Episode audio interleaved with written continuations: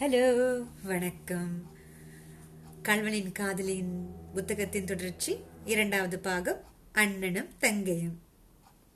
பார்க்கலாமா? இடுப்பிலே ஈரத்துணி கையிலே சுருட்டிய தாமரையிலே தோள்மேல் காம்புடன் கூடிய தாமரை பூ. இந்த விதமாக முத்தையன் பூங்குளம் கிராமத்து வேளாளர் வீதி வழியாக சென்றான். இயற்கையாகவே வேகமான அவனுடைய நடை வீதி நடுவிற்கு வந்ததும் இன்னும் சிறிது விரைவாற்றுது அப்போது அவன் முகம் சிவந்து கண் கலங்கிற்று. பெருமூச்சு வந்தது. நேரே எதிர்ப்புறமே பார்த்து கொண்டு சென்றவன் சட்டென்று இடதுபுறம் நோக்கினான். ஏதோ அவனால் தடுக்க முடியாத ஒரு காந்த சக்தி அவனுடைய கண்களை அப்படி வலிந்து இழுத்ததாகவே தோன்றியது. அவன் பார்த்த இடத்துக்கு நேரே வாசலில் பந்தல் போட்ட ஒரு வீட்டின் காமராவுள் தெரிந்தது. அதன் ஜன்னலுக்கு பின்னால் ஒரு பெண்ணின் முகம் காணப்பட்டது.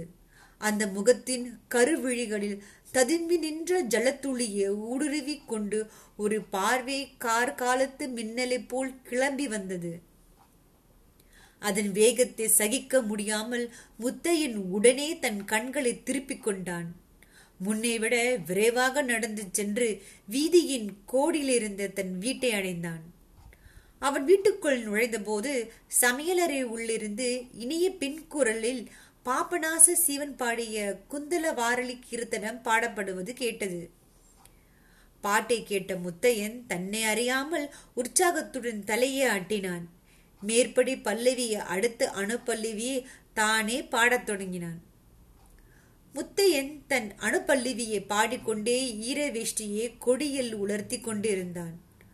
அப்போது சமையலறையின் கதவை சற்று திறந்து கொண்டு ஒரு பெண் நிலைப்படியில் நின்றாள். அவளுக்கு வயது பதினாலு பதினைந்து இருக்கும். முகத்தில் குறுகுறுப்பு கண்ணிலே விஷமம். அவளை பார்த்ததும் முத்தையன் உடன் பிறந்தவளாய் இருக்க வேண்டும் என தெரிந்து கொள்ளலாம். முத்தையன் அணுப்பல்லவியை நிறுத்தியதும் அவள் அண்ணா இந்த பாப்பனாச சிவன் ரொம்ப பொல்லாதவராய் இருக்க வேண்டும். அவரு என்ன எங்களை அப்படி திட்டுறாரு? மடைப்பூவையர் என்கிறாரே ஸ்திரீகள் எல்லாருமே மடத்தனம் உள்ளவர்களா? என்று கேட்டாள். முத்தையன் கலகலவென்று நகைத்தான். இல்லை அபிராமி அதற்கு அப்படி அர்த்தம் இல்லை மடப்பூவையர் என்றால் மடம் உள்ள ஸ்திரீகள் என்று அர்த்தம். மடம் என்பது ஸ்திரீகளுக்கு வேண்டிய நாலு குணங்களில் ஒன்று. நாணம் நச்சம் மடம் பயிர்ப்பு. அதாவது முக்கியமாக உன்னை போல வாயாடியாக இருக்கக்கூடாது என்றான். போனேன் நான் வாயாடி தான் நீ வாயே இல்லாத ஊமை பெண் ஒருத்திய கெட்டிக்கொள்ளு. அது இருக்கட்டும் இஸ்திரிகள் பேச தாம்படாதே தவிர பாடலாமோ? கூடாதோ? அதையாவது சொல்லிவிடு என்றாள் அபிராமி. அதற்குள் அவன் பதில் எதிர்பார்க்காமலே சடக்கின்ற சமையலறை உள்ளே போய் மேற்படி கீர்த்தனத்தின் சரணத்தை பாடத் தொடங்கினாள். முத்தையன் உலர்ந்த வேஷ்டி கட்டிக்கொண்டு நெற்றியில் சந்தன பொட்டு வைத்துக்கொண்டு கூடத்தில் போட்டிருந்த ஊஞ்சலில் உட்கார்ந்து ஆடலானான். அபிராமியுடன் சேர்ந்து சரணத்தின் பிற்பகுதியை அவனும் பாடினான். ஆனால் அவன் பாடிய பாற்றே தவிர அவன் மனம் சிந்தனையில் ஆழ்ந்திருப்பது என்பதே அவன் முகம் காட்டிற்று. பாட்டு முடிந்ததும் அபிராமி மறுபடியும் நிலைப்பண்டி என்றே வந்தாள். அண்ணா ஒரு சமாச்சாரம் கேட்டாயா? என்றாள். என்ன சமாச்சாரம்? எதிர் வீட்டு பூனைக்கு நாய்க்குட்டி பிறந்திருக்கிறது. அந்த சமாச்சாரம் தானே. இல்லைன்னு கல்யாணிக்கு கல்யாணம் நிச்சயமாகி விட்டதே. உனக்கு தெரியுமா? என்று தான் கேட்டேன். முத்தையனுடைய முகத்தில் வேதனையின் அறிகுறி காணப்பட்டது. அவன் சற்று கடுகடுப்போடு ஆமா அதுதான் இப்போது எனக்கு தூக்கம் தூக்கம் வராமல் கவலையா இருந்தது. நீ போய் உன் காரியத்தை பார் என்றான்.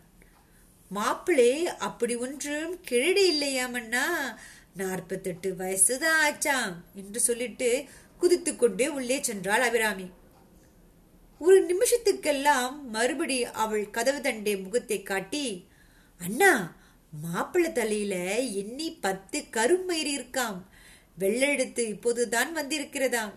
பத்து அடி தூரத்திற்குள் இருந்தால் தடவி பார்த்து இருமை மாடா மனுஷாளா என்று கண்டுபிடிச்சு விடுவாரா என்று கூறிவிட்டு மறைந்தாள். மறுபடியும் திரும்பி நிலைப்படிக்கு வந்து ரொம்ப பணக்கார மாப்பிள்ளையாம் அண்ணா. அவர்கள் வீட்டிலே மரக்காலை போட்டுத்தான் பணத்தை அளப்பார்களாம். மூத்த தாரத்து நகைகள் மட்டும் முப்பத்தானாயிரம் பெறுமாம்.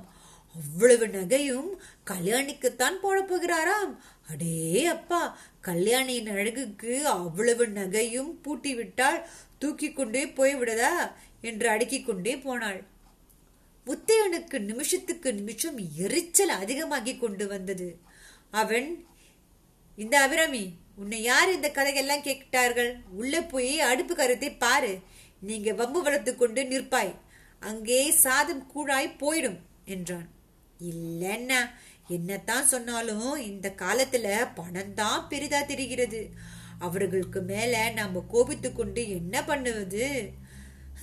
கல்யாணி இப்போது உனக்கு கட்டி கொடுத்தா நம்மால் ஒரு பொன் சராவது பண்ணி போட முடியுமா?